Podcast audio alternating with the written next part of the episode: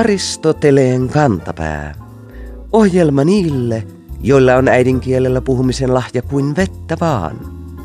Kansalaisten oikeudet ja velvollisuudet puhuttavat ihmisiä etenkin sananvapaudesta puhuttaessa. Pekka S. haluaa tuoda hiukan perspektiiviä asiaan kertomalla, mitä asiasta sanoo järjestyksen valvojan koulutusmahdollisuudet opas sivulla 49. Tuo vuonna 2017 päivätty opus kertoo, että Viikon sitaatti.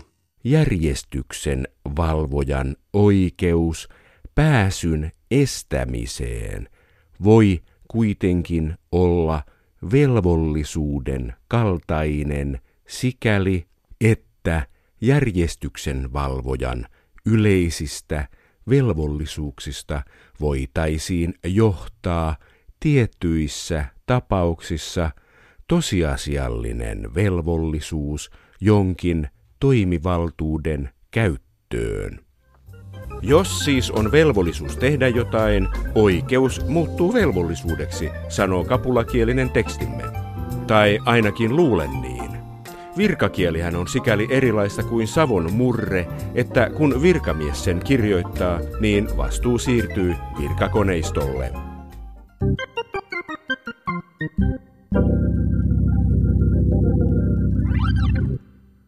Angry Birds-pelin jälkeen Suomessakin on kaikenlaiseen pelaamiseen alettu suhtautua vakavammin kuin aiemmin. Syy ei ole siinä, että pelaamista ymmärrettäisiin paremmin, vaan se, että pelien kehittämistä pidetään mahdollisena vientivalttina. Oikeatakin pelaamisen ymmärtämistä alkaa kuitenkin olla yhä enemmän, kun ne vekarat, jotka ovat viettäneet lapsuutensa mobiili-, tietokone- ja konsolipelejä pelaamalla, alkavat pikkuhiljaa olla aikuisia. Pelaaminen tietokoneilla kilpaa ei ole ihan uusi asia. Verkkotietosanakirja tietää, että ensimmäinen turnaus e-sportissa eli elektronisessa urheilussa pidettiin kalifornialaisessa Stanfordin yliopistossa vuonna 1972. Näissä intergalaktisen avaruussodan olympialaisissa pelattiin peliä nimeltään Space War, avaruussota, ja palkintona oli Rolling Stone-lehden vuosikerta. Nykyään turnauksia käydään eri maissa ja niiden osallistujat tulevat kaikkialta maailmasta. Turnausten voitot nousevat satoihin tuhansiin euroihin ja pelaajat ovat ammattilaisia, joille talli maksaa kuukausipalkkaa. Turnauksia lähetetään myös televisiossa. Etelä-Korea on tämän uuden urheilumuodon yllättävä suurvalta, mikä sopii hyvin maalle, joka tuottaa monenlaisia elektronisia vempeleitä. Mutta maan suurvalta-asemalle e-sportissa on toinenkin selitys. Lama. 2000-luvun alun lamasta noustakseen Etelä-Korea investoi voimakkaasti laajakaista verkkoihin ja toisekseen suuret joukot nuoria joutui laskusuhdanteen vuoksi työttömäksi. Ja mitäpä joutilaat nuoret tekevät, jos on laajakaista? Pelaavat. Suomessakin elektroninen urheilu alkaa olla yhä näkyvämmin esillä. Muiden muassa Joona Sotala on pelannut maailmalla tänä vuonna hyvin voittoisasti ja ylittänyt uutiskynnyksen muissakin kuin peliyhteisön uutisvälineissä. Mutta millaista e-sport on sporttina? Onko se yksilö vai joukkuelaji? Räiskitäänkö siinä vaan päättömästi menemään? Miten e-sportia selostetaan? Teemu Hiilinen on pitkän linjan pelaaja ja yksi kilpapeliselostamisen uranuurtajia. Kysytään häneltä.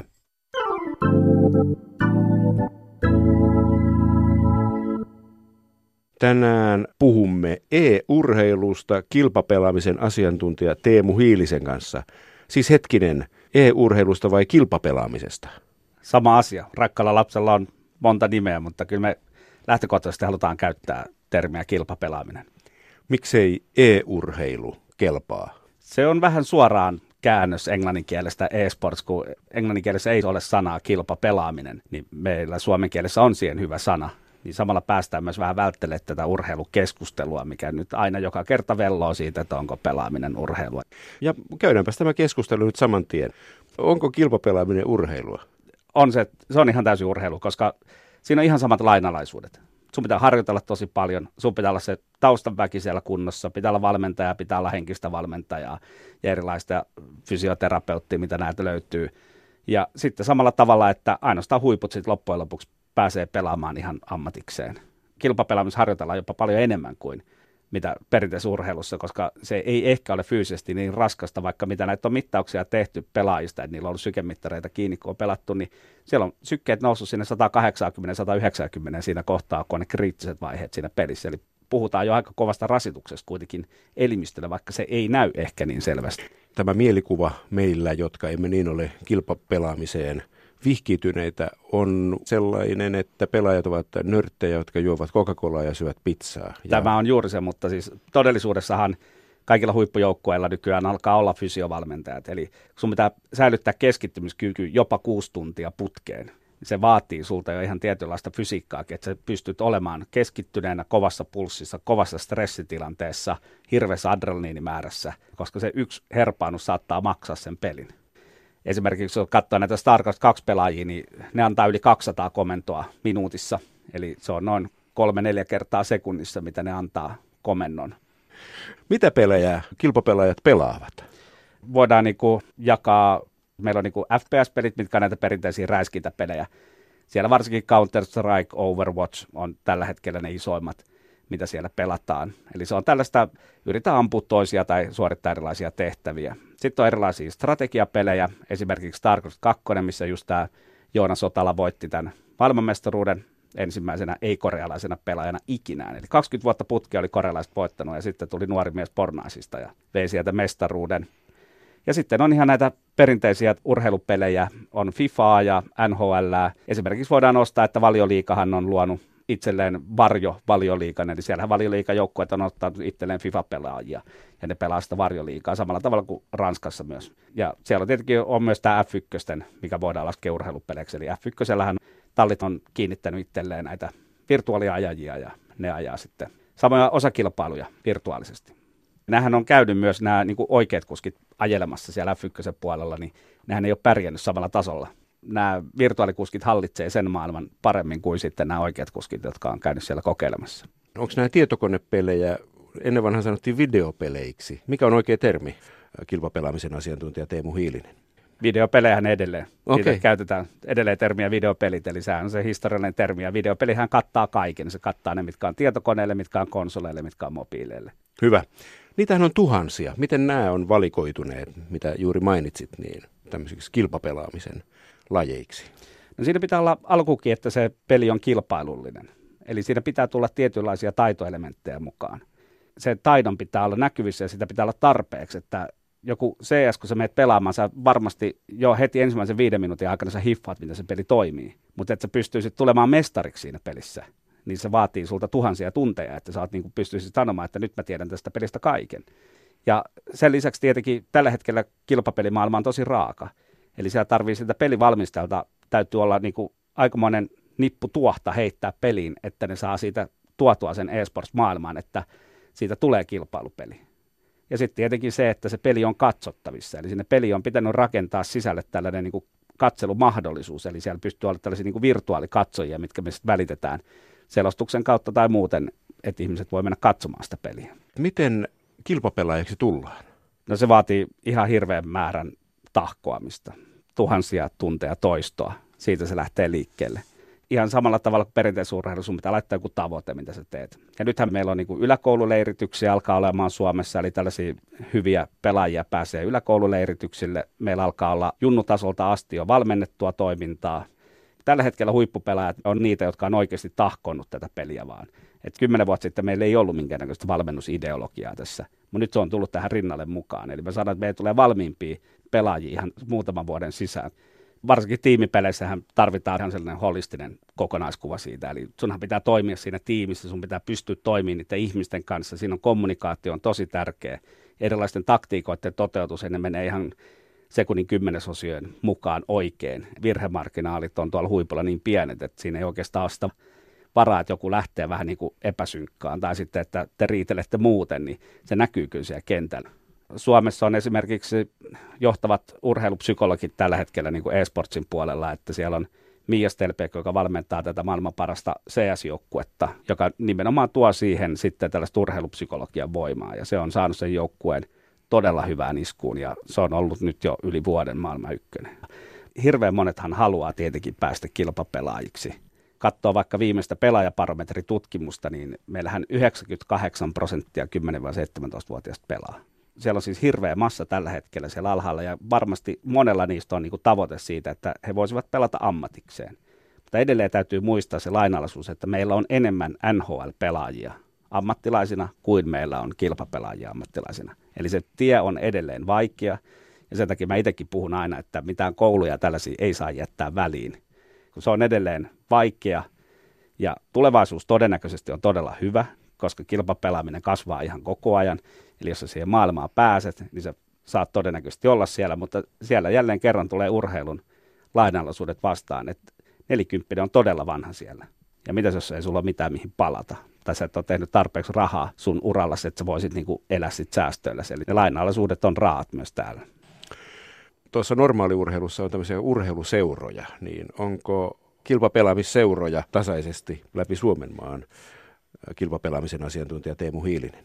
Ei varmasti ole tasaisesti, mutta meillä löytyy niitä. Meillä on esimerkiksi YMKA Tampereella – mikä järjestää sitten tällaista toimintaa. Meillä on Helsingissä ollut aktiivista toimintaa, mikä nyt on ainakin hetkellisesti tauolla, mutta niitä löytyy ripotellen tällä hetkellä, mikä nimenomaan tähtää siihen junioritoimintaan. Ja sitten tietenkin meillä on myös näitä perinteisurheilujoukkueita, mistä varmasti pitää isompana nostaa Helsingin IFK on Helsinki Reds, missä myös on sitten ammattipelaajia ja taustaorganisaatio kunnossa. Ja muutenkin perinteisen urheilupuolelta meillä löytyy Imatran palloveikolon joukkue, meillä on Sotkamon Jymyllä on joukkue, meillä on Porinässillä joukkue – Ense tekee nimenomaan yhteistyötä Lahden pelikanssin kautta, FC Lahdella on joukkue. Eli näillä on niin kuin perinteisillä urheilujoukkueilla alkaa olla itsellään alapuolella myös e-sports-osasta. Se on tosi hyvä, että näitä tulee, koska siinä on hirveä synergiaetu, koska hirveän moni meidän pelaajista ei tiedä, mitä olla urheilija. Ja nämä, mitkä on sitten taas jossain jääkiekkojoukkueessa pelaa siellä SM-liikaa vaikka, nehän tietää, mitä olla urheilija. Ne on tehnyt sitä seitsemänvuotiaasta asti, ne on elänyt sellaista urheilijan elämää niin nämä kilpapelaajat ei välttämättä ole tehnyt sitä. Ne ei tiedä, mitä on tavoitteellinen harjoittelu vielä tällä hetkellä. Ne ei osaa käyttäytyä kuin urheilijat. Niiden ehkä enin tavoite ei ole niin urheilijoilla, vaikka se vaatii.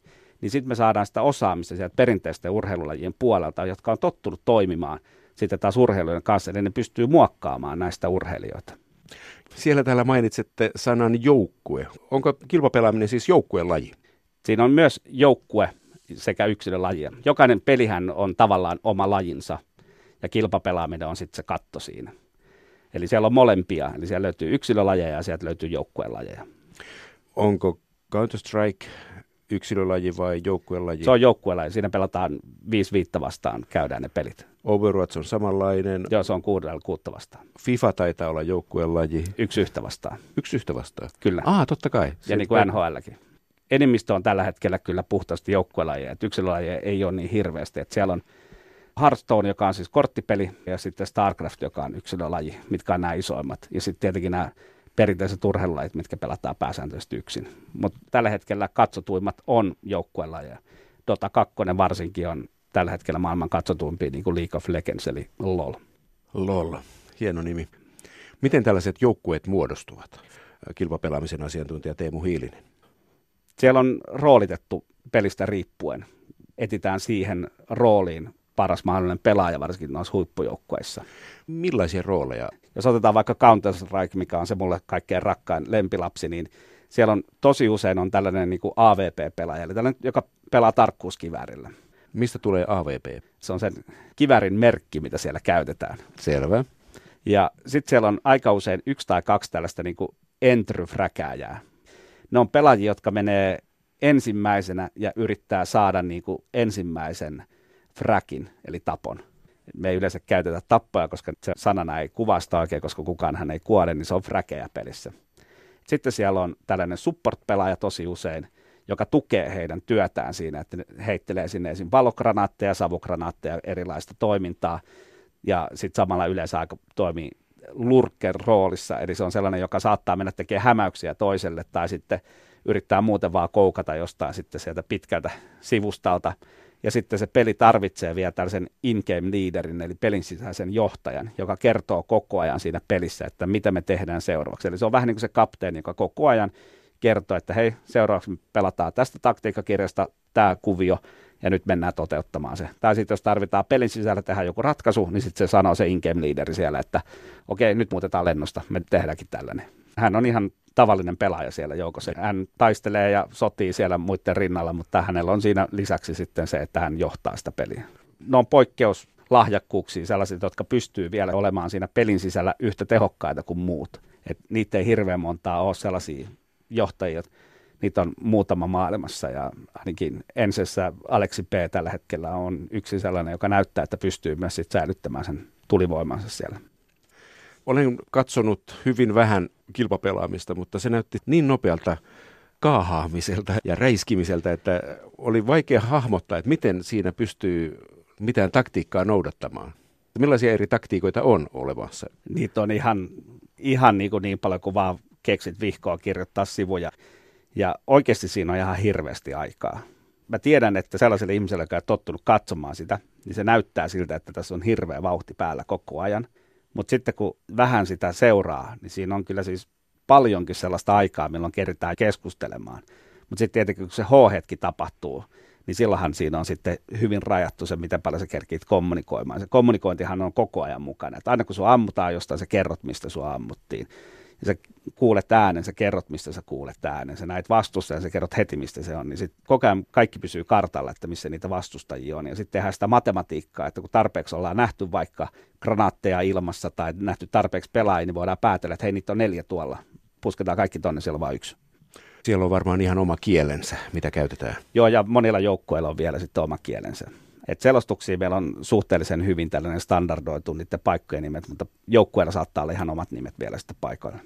Niin sitten kun on tietenkin kansainväliset joukkueet vielä, että aika moni meidän joukkueista on puhtaasti kansainvälisille, niin siellä saattaa olla viiden eri maan pelaajia, englantiahan ne joutuu keskenään puhumaan, niin siinähän tulee myös se kieli sitten mukaan, että kaikki on pakko pystyä kommunikoimaan sitten englannilla ne tietyt asiat. Te olette selostanut kilpapelaamista jo vuosien ajan. Miten kilpapelaamisen selostajaksi tullaan kilpapelaamisen asiantuntija Teemu Hiilinen? Mähän on pelannut koko elämäni ja olen myös pelannut kilpapelaajana aikanaan, mutta siihen aikaan kun itse pelasin siellä, niin se ei pystynyt olemaan ammatti. Sitten mä ajattelin, että jotain muuta pitää tehdä, niin tuosta 2004-2005 me aloiteltiin jo, me tehtiin tällaisia ihan omia selostuksia sitten, ja silloinhan ei ollut mitään oikeastaan suoratoista palvelua, mihin ne laittaa. Mutta kyllä se vaatii sen omistautumisen siihen peliin, ja kyllähän sun pitää tuntea se peli sen verran, että sä tiedät, mitä siinä tapahtuu, eli kyllä sun pitää sitä pelata. Kyllä se vaatii sen, ja sitten tietenkin sellaisen tietynlaisen hullun luovan luonteen, että sieltä lähtee kaikenlaisia läppiä koko ajan. Kun pelataan paljon porukalla, niin se sanasto tulee yleensä siitä, se suomenkielinen sanasto, mitä siellä porukka tykkää käyttää, mutta kyllä mä itse tykkäsin todella paljon sillä aikana Mertarannan selostuksissa ja sitä mä yritän itsekin, että meillä on tällaisia niin kuin hypecastereita, jotka luo sitä tunnelmaa, mä itse juuri tällainen, eli se, joka tykittää menemään koko ajan, sitten siinä mun vieressä on se rauhallinen kommentaattorikaveri, joka välillä sitten kertoo siellä syvällä passuäänellä, että mitä tässä oikeasti tapahtui.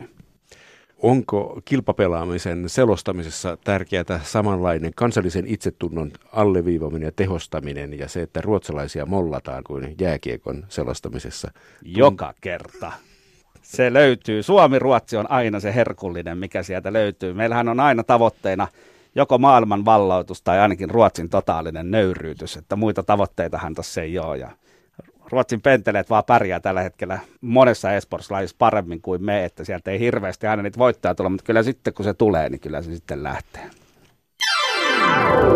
Aristoteleen kantapään yleisön osasto. Aristoteleen kantapään kuuntelija, nimimerkki Ampu tulee, huomasi, että Ylen verkkosivujen mukaan puolustusvoimilla on järeät aseet käytössään, kun se torjuu melua Vekaran järvellä. Otsikon mukaan Puolustusvoimat saa pakkolunastaa lomamökit Vekaranjärven ampuma-alueen läheltä, jotta melu saadaan kuriin. Nimimerkki Ampu tulee kummasteli, että onpa lomamökeillä meluisaa väkeä, kun jopa armeijan ampuma-alueella häirinnytään. Artikkelia lukiessaan hän kuitenkin oivalsi, että asia on juuri päinvastoin. Se olikin ampuma-alueen melu, mikä häiritsi lomamökkiläisiä. Aristoteleen kantapää arvelee, että toimittaja on saattanut mennä sekaisin myötätunnosta kesämökeistään häädettyjä kohtaan, niin että on sekoittanut asioiden syyt ja seuraukset. Olisi osunut tarkemmin maaliinsa, jos olisi otsikoitu esimerkiksi Puolustusvoimat pakkolunastaa lomamykkejä Vekaranjärvellä ammunnoista aiheutuvan melun takia.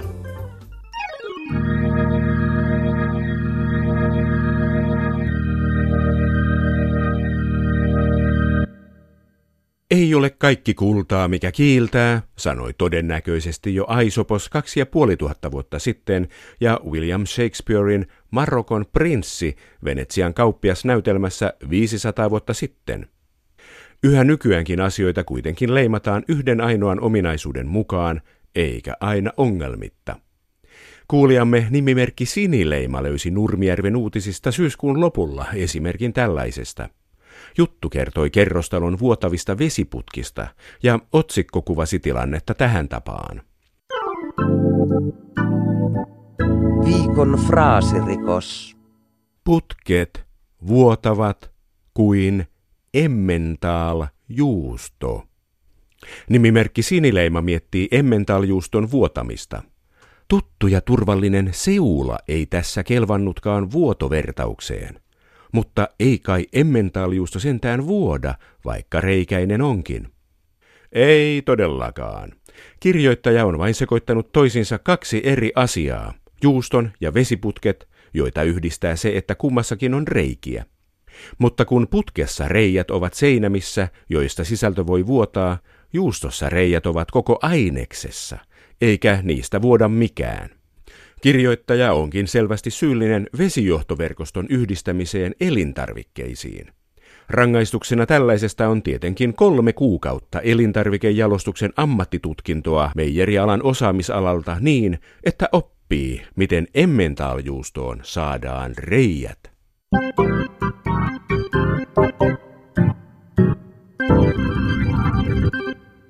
Jos haluaa käyttää vanhaa sanontaa, kannattaa olla tarkkana siinä, mitä sanoo, jotta todella käyttäisi tuota vanhaa sanontaa, eikä kääntäisi sanonnan sävyä toiseksi tai jopa vastakkaiseksi. Kuulijamme Maria N. lähetti meille syyskuisen mainoksen, jossa eteläsuomalainen kauppa ilmoitti avanneensa myymälän Viikon sitaattivinkki. jossa paikallisuus paiskaa kättä kaiken maailman makuihin. Maria N. purskahtaa. Paikallisuus voi paiskata kättä yllättävästi. Ja siinä hän on aivan oikeassa. Mainoksessa käsi paiskautuu päin kaiken maailman makuja, joko nyrkissä tai kämmen syrjä edellä, eikä mieleen tule ollenkaan se, mihin tähdätään. Se, että paikallisuus paiskaa kättä kaiken maailman makujen kanssa. Käden paiskaaminen jonkun kanssa tarkoittaa kättelemistä, tuota ikivanhaa tapaa ilmaista vieraalle hyviä aikeitaan. Ilman jonkun kanssa osuutta käden paiskaaminen on pelkkää lyömistä. Kaupan mainoksessa siis lyödään maailman makuihin. Jos ajatus on myydä asiakkaalle eksoottisia elintarvikkeita, mainoslauseen osumatarkkuus ei ole kehuttava – Mainostajien tavoitteena ei tietenkään ole kielellinen korrektius, vaan huomion herättäminen, vaikka sanontoja rikkomalla. Mutta tässä tapauksessa aletaan olla lähellä sitä tilannetta, että halutun sanoman kanssa vastakkaisten mielikuvien herättäminen alkaa karkottaa asiakkaita.